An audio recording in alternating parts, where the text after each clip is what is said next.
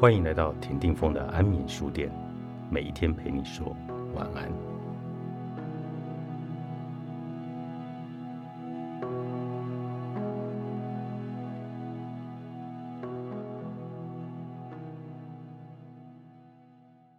今天安眠书店请来的是能把二十四小时当做四十八小时利用，不但做好节目，还一直在学校上课学习，并且不间断跑步运动训练自己体能。最重要的是，他还有时间研究全世界财经趋势，成为理财投资专家的吴淡如。嗨，田丁峰，你好，我是不是也应该把我的声音压低一点，有气质一点？欢迎，同时也收听人生实用商学院，这是一个合集，所以今天安眠书店决定要让你睡不着觉。我已经压低我的声音了。哎，我在人生使用商学院这个这个节目里面，嗯，几乎啊，我每集都会听，真的，对，因为你知道，我以前都觉得我自己就是一个老板，我懂很多，直到听的节目才知道。我其实什么都不懂。其实你是文青，我以前也以为我看看商业周刊或聚亨网，我懂很多投资。然后就后来我去商学院之后，我其实很多人都认为商学院或 EMBA 是去交朋友，当然这也很重要。对，朋友绝对影响你的未来。你找对了马，你才能够马上成功。那旁边如果都是老鼠，你只能在老鼠窝里。但是最重要的是，你要。学习一种推理跟逻辑，然后你才能够慢慢达到你要的目标。一切失败都有原因，一切成功也都必须有楼梯。嗯，对。啊，我觉得这句话讲的很好。哎，嗯，一切失败都有原因，一切成功都有楼梯。对啊，不要像我们一般人，就是，哎，这个街头的欧弟上、欧巴上，一切的看到别人的成功就说：“哎呦，他好幸运哦。”对不对？嗯然后看到自己的失败，就说：“哎呀，我就是运气不好。”那你如果又这样，你人生不会有成长啊？对，那你究竟怎么样可以有不同的眼光，去跳出你自己在你的呃，你你原来懂得这个专业的领域之外的领域？就承认自己是白痴。我后来发现哦，我以前就是 gay 佬。你讲文青就有一个。知识比较高，对，有时候看看书就觉得自己会了，对。但是你看的世界不够多，对。也就是说，你的身体、你的灵魂，哈，自以为灵魂很高尚，但是其实你的肉体，哈，没有到达灵魂的那个高层次，大概就是这个意思。所以，其实承认自己无知，重新学习，甚至是有时候打掉重练，我觉得是一件很愉快的事情。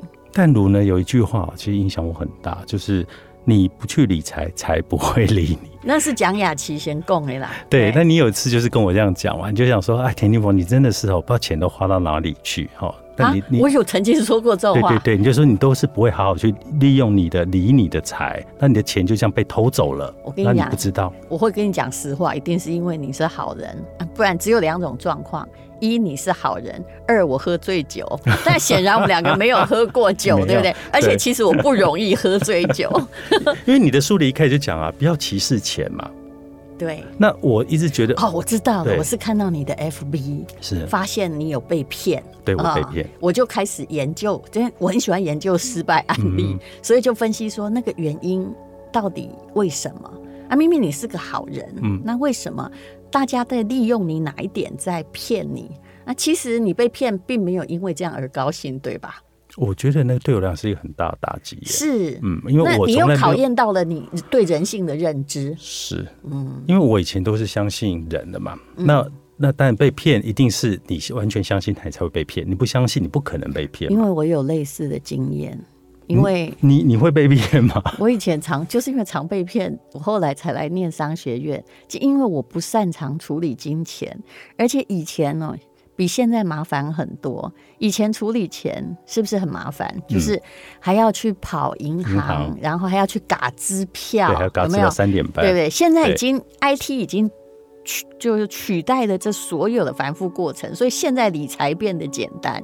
可是以前因为很麻烦，所以我都。假手于别人，可能跟你的状况一样。我觉得我每天我的灵魂都活在柏拉图的世界就好了。我干嘛去做这些啊？那边有时候有没有打个支票还要排长队这些事？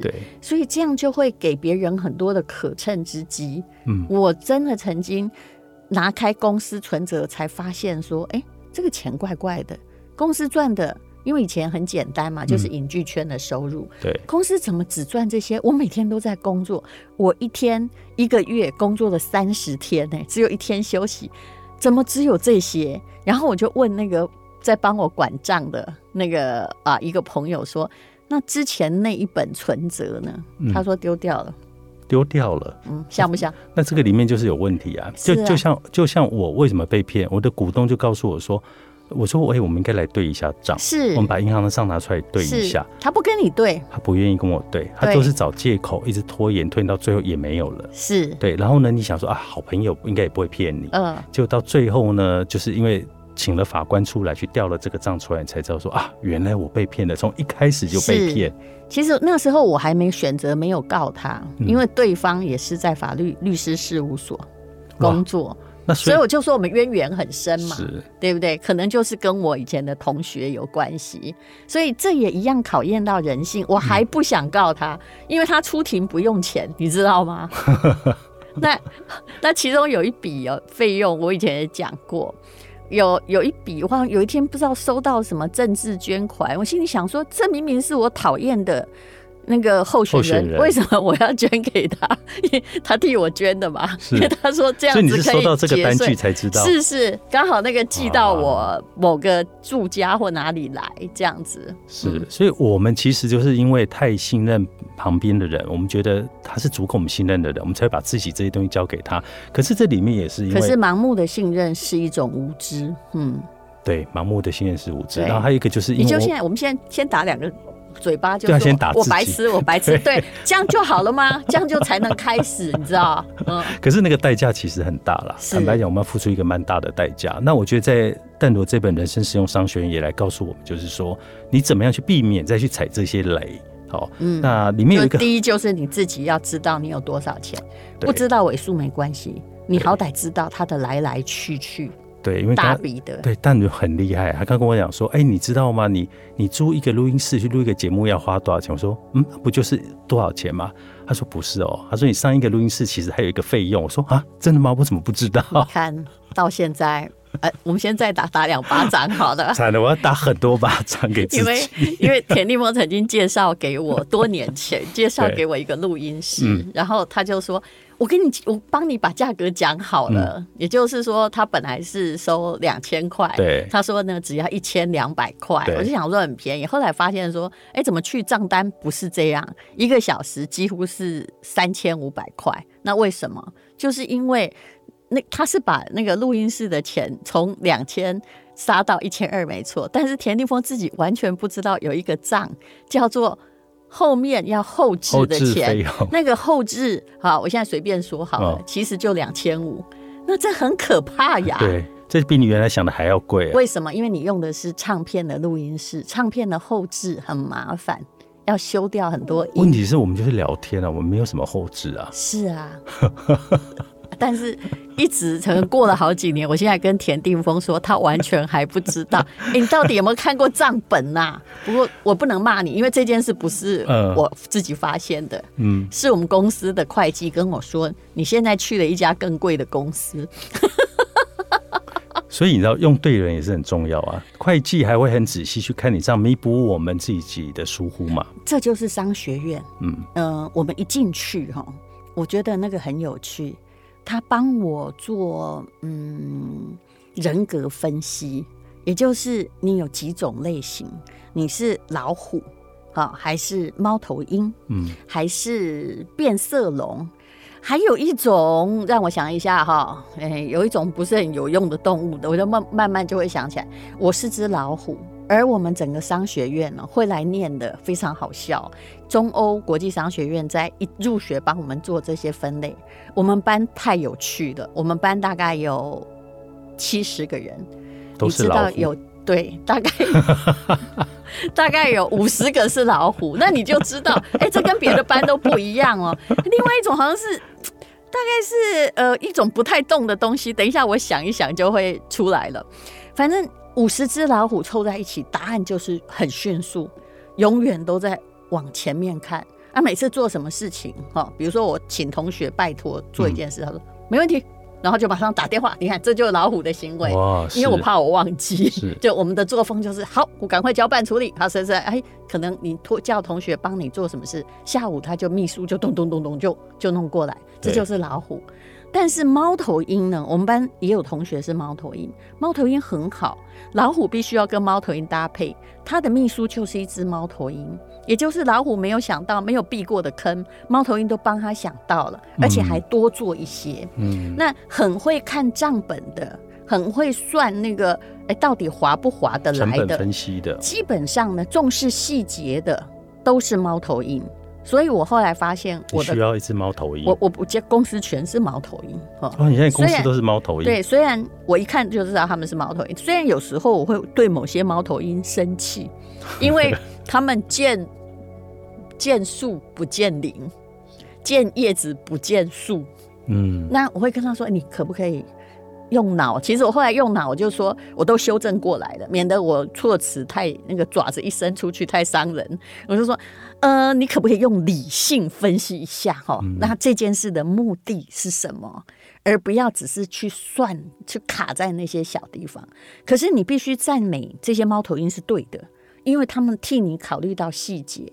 所以我的公司比较好。有人告诉我，其实那个很贵，你知道，我其实自己也不会发现。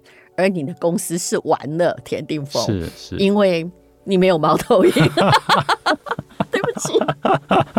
我其实很需要猫头鹰，你知道，我我我今年啊，我今年年呃两个月前，嗯。有一天呢，淡如就跟我讲，他就说，那个田定峰，你现在要去做这个事情哦，我希望你有效率。然后我想说，嗯，做事从来都是有效率的老老虎嘛，你是老虎，我我自己个性是，你你看那样子很温和，但你就是只老虎我。其实是，所以呢，我就跟对。吴淡友说，淡如你放心，这件事我现在自己来，我自己做，我一个月我会把东西生出来。哎对，就是那个阿拉伯糖嘛。对我的意思就是说，你现在因为快要解封了，嗯你如果要做任何去，就是说可以阻止你吸收糖分，或甚至可以让你掉一些体重的东西，你夏天就要做。没有人在冬天减肥对，没有是不是所以我讲的是重点，你也应该 catch 到这个 point。对，而且丹如跟我说，因为你们之前的一个事情拖了半年，然后呢什么都没有，还然后你很惊讶，对不对？我就很惊讶说，嗯，怎么会一个事情会拖半年？我只是不想好好检讨你那个事情。是因为你的公司倒不关我事，否则你财报拿来，我虽然不看哈，我不看，我不太看我自己公司的大小财报，因为我有一个很精明的秘书，他彻底猫头鹰，每一笔账哈，就是他有时候会卡一些地方，但是他算得清清楚楚。那么，所以我很信任他，他也 OK。然后，可是哈。你这个，如果我真心要看的话，我会不定期查账哦。我一看，我就会知道你之前说的那个，我们后来成功合作的是 B，、对你之前那个 A 成本有问题，嗯，所以你推不动，是你知道吗？是，我知道，哎我知道。其实，其实啊你跟我啊提醒了之后，啊我回过头才去看这件事情然后我才发现我的成本其实比别人高非常多的，是，而且我的成本比别人高，这很多呢，这个跟我自己公司内部人还有关系。你每次都踩这个坑，对不对？对对，这不是第一次，所以我？每一次都会踩一样的坑，然后我想说，对，那所以我常常讲，你是我的没管，不是因为你是我贵人，我才会知道说，哎、好像真的有问题，我赶快回去去处理这件事情，才发现这件事。我我跟你讲一件事情，其实商学院就是让我们知道每一种东西的成本大概在哪里。嗯，那成本与市价或折扣价的关系，对否则他不能做。当然，这个不是老师会教你，嗯其实是同学会教你。比如服饰业的同学，那我同学现在有一个就是就是大陆的前五大的这个网络成衣商，嗯，他就跟我讲说，你看我们就算请明星哦，嗯他们都请 Angelababy 这一季的。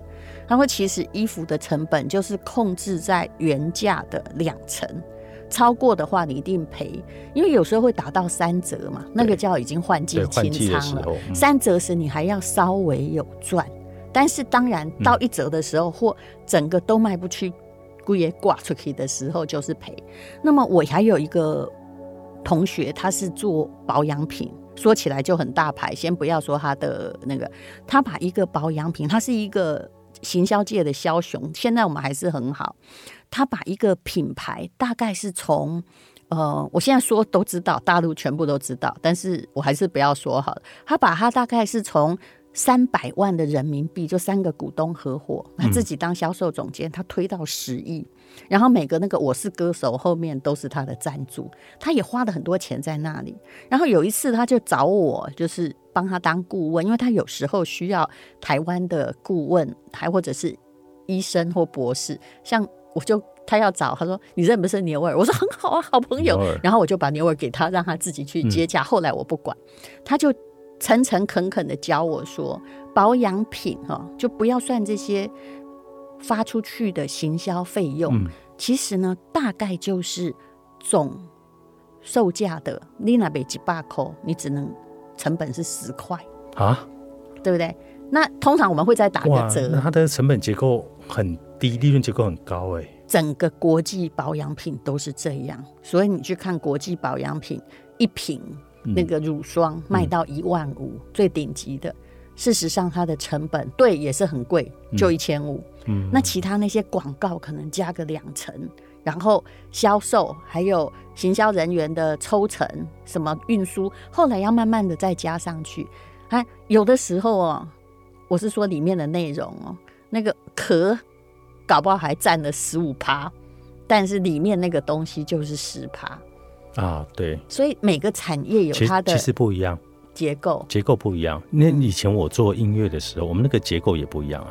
比如说我一张 CD，你们嗯买到的是四百块好了，是假设是四百块，嗯，可是我那个包装可能就要花到七十块。是是。那那那你看起来，哎、那你们那歌手抽多少？对，你们一定觉得说，哦，那还不错啊，你还有三百多块的利润。可是其实不是，我在行销的费用我要花两三千万，，是是。所以那扣到每一张大概就是对，然后呢再给歌手版税，是，然后你最后扣一扣呢，我们的利润都只有十几 percent，当然。其实是很低的。餐饮业更可怜呐、我那天看王品，他们好像是整个，你不要觉得人家很赚钱。嗯，二点六还二点九，疫情前，所以都是毛三到四，很多钱他花在哎、好像比如宣传，消费者只有感受到那个气氛，但是拿拿不到那个实质，对不对？对对可是他是因为这宣传买的啊，对，但是这些钱都是在商业社会必定要加上去的。那么为什么网络一定会取代实体商店？因为我中间已经少掉了去中间化，对，中间商、中盘、小盘各种盘，因为只要经过一个人，他可能就要赚两成，没错，是不是？没错否则一点点。哎对，有人跟他说：“我都没帮你赚钱。”我说：“哈，拜托先生不要讲这种话，我也是个商人，你赚多少合理利润就好，你不要告诉我你都没有帮我赚钱，我就都逮起，那谁做生意？是。不是？就很多那个实体店啊，我们以为说，哇，这个东西为什么那么贵？比如说嗯。书好了，是。我们的我们现在在讲的这个书，然后你的定价假设是四百块，是，你知道出版社他们只能拿回多少钱，你知道吗？嗯，五成嘛。对他另外五成是给通路的、欸，哎，那个五成里面还包括作者版税嘛，可能是十到十五趴。没。错，所以作者其实你买你买作者一本书，他拿的很少，中间还要扣掉公关书跟有的没的。对，书本来就是个哦，就是灵魂行业，也就是你用来滋养心灵，不要用来吃饭比较好。所以吴淡如在出这本《人生实用商学院》，它其实也不是用来赚钱的，当然我没有，你看我后来就是哎，只要那个朋友请我去上节节目打书，我就去打记者会。你看我没开，因为看到记者我血压会高，而且每次开书的记者会。哇哦，没有人问书哎、对啊，隔天出来的媒体跟你的书一点关系都没。然后他在排行榜第几名？你看我不关心，对我很好奇，为什么你现在不关心你的书在排行榜第几名？我几岁？开始写作？这跟江蕙不用关心它的销售量一样，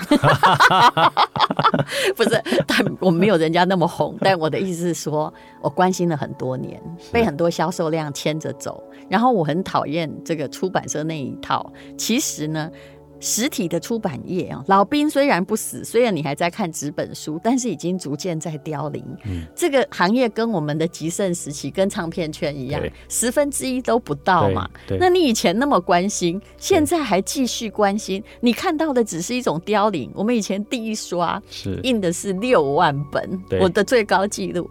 现在的第一刷印个五千本，已经是该出版社觉得最高印量。没错，那我就跟那个那个我们这家时报还是上市公司，我就跟董事长说，随便啦、版税哈给我正常的就好。然后呢，嗯、这个呃不要让我开记者会就好，最少麻烦到我。哦，他也很高兴，还省了一笔哎、钱。对对对，我说你如果开记者会，你看我我是请吴若权，我们两个人在网络上自己播，对这样就不用遇到一些奇怪的、根本不问书的问题的那个记者。目前他到底有多少版税我不知道，但是有一天他们很高兴的来告诉我，他再版了又再版又再版。我说不好意思，你的再版到底是多少？嗯，他说呢，我们这次再版了三千本呢。我说这个你知道，我知道。我们这种你应该会跟他讲说，你知道我的人生实用商学院在 Podcast 多少吗？三千万四千万 哦，四千万了对。，不是不是，我不能跟这个比，我要跟书比。以前我们再版是两万本哎、对对不对那你我如果一直在比，我是很像抗战老兵在说身上弹痕，是不是？没有啦，我们一刷真的是只有多两千而已啊。没有。结果后来那个出版社就跟我说，我说三千本有需要这么高兴吗？哦，他说呢，嗯，其实我跟你讲，目前的平均的再版都是五百本，对，五百本哦，嗯，旧书无论如何，它的长尾效应是有限的，哦然后后来就会变，有的就是能够再版五百，所以那个董事长很好笑，他就跟我说：“哎，你不要看你现在外面那些书，什么二十刷就五百乘二十，嗯，这样就太太太畅销了，嗯，哦，所以你看平台转移，平台转移。你在唱片圈，我在那个出版界如此之盛，但是这两个圈子其实并不知道跟着科技业一起进展。知道的人很很少，然后每天书卖不出去，就在怪大家不读书了哈，嗯，他 就在怪说作者没有讨好读者，有没有？或者在怪作者过气，对不对？对我不想接受这个检讨，我就第一句话就是问那个那个老板说：“哎、有没有赔钱？”他没有，有赚钱。好，OK 啊，我不想问，版税捐出去没关系。哎，那淡如，你是从什么时候开始有这种投资的一个观念？因为我知道你大概在十几年前就开始在投资海外的房产。其实是二零一零年哎、蛮蛮短的哎、嗯嗯。之前我做过很多错的事，包括还念完台大 E EMBA 的时候是二零零八或零七年，那时候我还是继续在做错误的投资，都还是在那个台湾。那我不能说错误投资啊，也没怎么赔，嗯但是其实。我从那个时候，大概零六零七开始有海外房地产的时候，我发现真的在 GDP 成长的国家，它的房地产才会突飞猛进，而在这个 GDP 不成长的国家，投报率很惊人，比如说日本。对，所以我是慢慢的去归纳某些原则出来的。嗯，所以你是从那个时候就开始在观察全球的那个经济的一个趋势，然后你知道要去做怎么样适适当的投资。对我后来很庆幸，就是二零一六年，其实那个时候我就开始观察，而且这中间也是一个，就是我我开始去注意到台湾是一个浅碟市场，你每天都在只是用台湾的在思考问题，其实在经济学上是完全不对的，对对不对？对，然后那时候又经过了各种金融风暴，你会发现说，比如零八年的金融海啸，呃，零七到二零一零其实很长。哎，那台湾明明没有做错事啊，嗯，什么叫做没有做错事就被打得乱七八糟？这就是你的命运啊！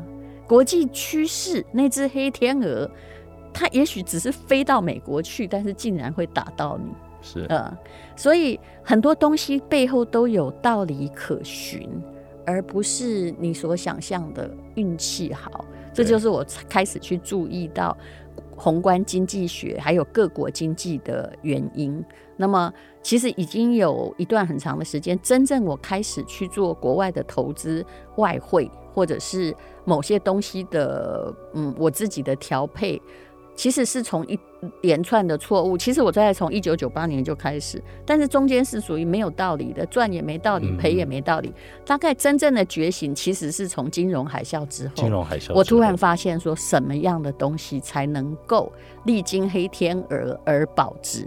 然后才意识到说，通膨原来那么的严重。对，当然这是一个大学问。对，呃，每一个国家都不能等而观之，然后每一个人资产不同，一定要做不同配备。比如说，很多人就问我说：“嗯，吴淡如，你要去哪儿买什么？哈，我就跟你，你买什么股票跟你。对不起，你跟得起吗？我这个态度不是说我很骄傲钱多，不是。”就好像，如果今天我跟郭台铭好朋友，我来跟郭台铭说：“郭董啊，你买什么？我跟你。”我们两个的投资目标不一样，所有的钱财也不一样。你不要去跟别人，你要思考自己的战略。对，而且刚刚大有讲到通膨这件事情，他在书里也有提到哦，就是谁偷了你的钱对，谁偷了你？一定有人在偷你的钱。对，那我们怎么样去应变现在的通膨？你必须找有成长性的资产。那有成长性的资产，抗通膨最好的哈，你不要再跟我讲黄金哈，或者是石油那种东西，就是涨的时候是急涨，跌的时候你套很久。其实为什么现在不管房地合一税多么的严酷，涨价都归公，为什么还是很多人在买房子？明明人口红利已经这么烂了，但是。还在买房子，对，难道不怕像日本这样崩盘？当然，它可能崩盘，可是另外一个把它推升这个实质资产的力量，其实就是通膨。那其实大颗的珠宝也很多人在买啊。大家有钱人很明白，他要把钱，而且所以我就说有没有钱想法不一样。他要把钱放在不是可以吃饭的地方，而是放在未来可能涨，就算不涨。它可以保值的地方，不会就说，你知道通膨最可怕就是像台湾曾经经历过嘛，四万块旧台币换一块新台币，所有的过去的有钱人世家子弟，如果你没有资产，一夕之间变贫户。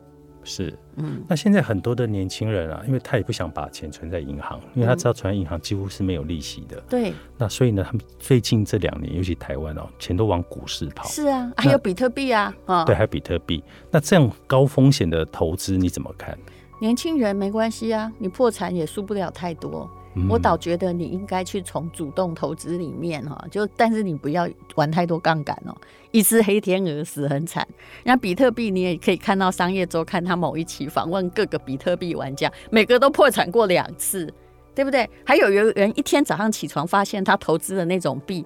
整个电脑平台都没有了，但是他才二十几岁，他的钱也是投机赚来的，他 OK。但不好意思，你已经五六十岁或四五十岁，你还有家要养，你不可以。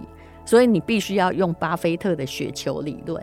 至于年轻人，如果你只有五万块，你就去说花，我也不反对啊，因为你赔光了，你只是心痛而已，你还可以再赚回来。学到一些经验，是是，对。所以我就说，什么年龄，你的财富不同，你的年龄不同，没有一种东西，人家可以简单回答你。就好像人家会来问说，呃，那个吴大如，那地保可以买吗？如果是田定峰问我，我会跟他说可以买啊。如果你要住啊，你钱够你买啊，对不对？那如果是一个二十岁来问我，心里想说你到底有多少钱买？这个以此类推是一样。就很多人问你说啊，那个日本的房子可以买吗？哎，如果是郭台铭问我，我当然说可以买啊，因为你怎么买，就算他没有孳息，他不会倒呀。是。可是如果你就只有那点，然后你要去买了，你每天都悬悬挂挂的叨叨念念。那你又用不到，然后又变卖又困难，你为什么要买呢？你知道吗？其实啊，买房子在日本买房子这件事情，嗯，那时候我跟你还没有太熟。然后呢，有一个朋友他在日本做那个房仲，他就跟我说：“峰哥，你应该来日本投资。”我说：“哎，我不懂哎。”我说：“日呃海外的房产投资这块不懂。”他说：“你知道吴淡如？”在这里赚了好多钱，我说哈，哦，被供，他就跟我说真的吗？原来你被人家拿去当招牌了。对，是我也要反对。然后呢，我就说哦，真的是吗？那好啊，那我就我就真的买了，我就买了在新宿医院买了一个房子。你就买那最贵的啊，新宿医院就是。他就告诉我说投报率有多少，然后我就看哎有七趴，那不错嘛哦，嗯，就我买了。就后来呢，一年、两年、三年过了，我就发现不对，你知道为什么不对？因为后来我就跟他说：“那这个房子我现在到底赚了多少钱？”嗯他说：“因为里面还有扣掉什么管理费啊，就是他们房产的管理。而且你就是老虎，你没有看见那些细节。对，因为我没看到扣。了多少？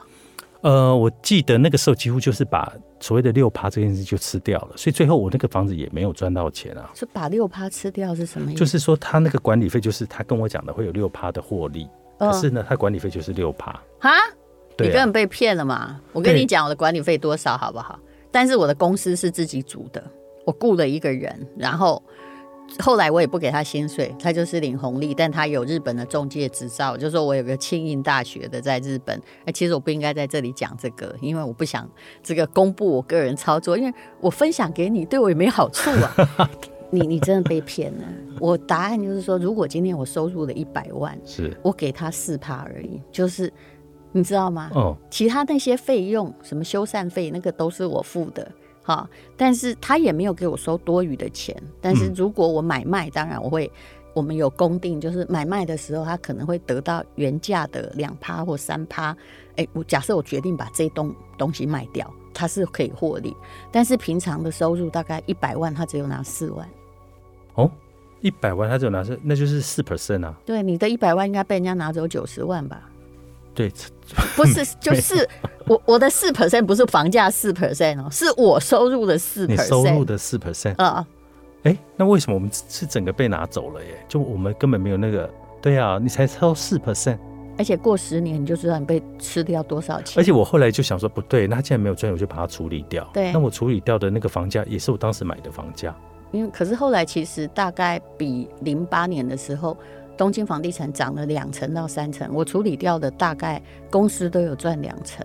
你早知道你卖给我啊，然后我哦用同样时间的报表告诉你说你被骗了多少。嗯，对，那但如像这样，像比如说，好像房产，我们刚刚讲的这个房产而且买卖你可能买的时候就贵了。嗯，对，那我们怎么会知道这些情报、这些资讯？我们要怎么样去取得跟判断？